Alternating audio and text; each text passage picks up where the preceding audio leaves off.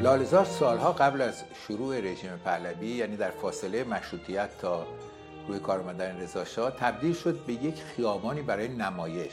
کسایی که لباسهای خوب میپوشیدن اصر و می‌رفتن اونجا. لاله دیگه وجود نداشت ولی به قول یکی از شعرها لاله اوزاری وجود داشت یعنی زیبارویانی در اونجا حرکت می‌کردن. و جای مختلف داشت برای این زیبارویان که مد رو به نمایش بگذارن. شانزلیزه کوچیک تهران.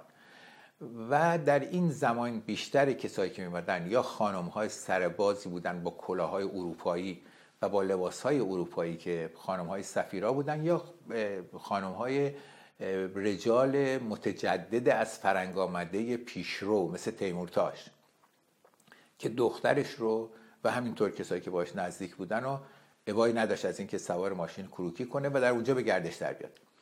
در وسط های لالزار پیدایش اولین جای بسیار معتبری بود که در اونجا لباس دوخته خریداری می‌شد و این شروع جنبشی بود که یواش یواش همه دنیا رو داشت برمیگرفت بعد از جنگ جهانی دوم.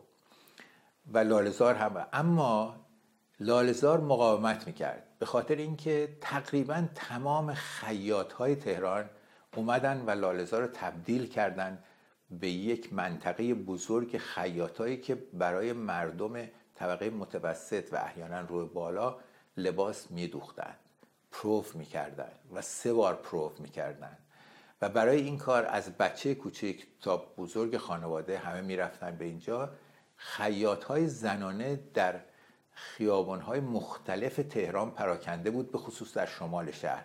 خیاط های زنانه کمتر اومدن تو لالزار لالزار بیشتر مرتاری بوشون جورنال های مد از فرهنگ می اومد و از طریق اون میفهمیدن که در دنیا چی معمول هست و این اون دوخته می‌شد. یک بار شب عید نهار بازارشون بود و یک بارم اول ماه مه که ما می‌رفتیم برای شروع مدرسه یه دست لباس برامون دوخته می‌شد و کفش. کفشی که طبقه متوسط بالا می‌رفتن در سرچشمه که دهها کفاشی از جمله کفاشی معروف مرکزی اونجا بودن و طبقات یک ذره از متوسط به پایین در بازار کفاش ها به این ترتیب لالزار سالهای سال این موقعیت خودش رو حفظ کرد. به یاد میارم آنبارسون رو کسی که برای قوام سلطنه و برای بزرگان و آقای دکتر مصدق و دیگران لباس میدوخت و معروف بود و مانکن و اینها رو می‌دیدیم اونجا و خانمش هم برای خانم های بزرگان لباس میدوخت. و به یاد میارم کفاشی مهران رو که با تصویر بزرگ نقاشی خیلی زیبایی از پرنسس سریا ملکه اون موقع ایران نشون می‌داد که اینجا جایی است که برای سریا کفش دوخته میشه و این تصویری بود که همه داشتن. اما این تصویر ناتمام میمونه. اگر نگم که در لال نو اولین بوتیک دایر شد دکتر قاسمی.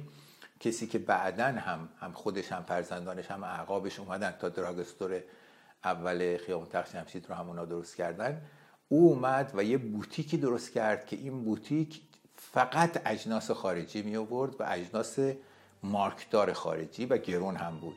یک آگهی وجود داره که نشون میده وقتی جنگ جهانی شد دکتر قاسمی اعلام کرده است به دلیل وقوع جنگ و گرانی کالا کفش بلی صد تومن تمام میشه و دیگه وارد نخواهد شد.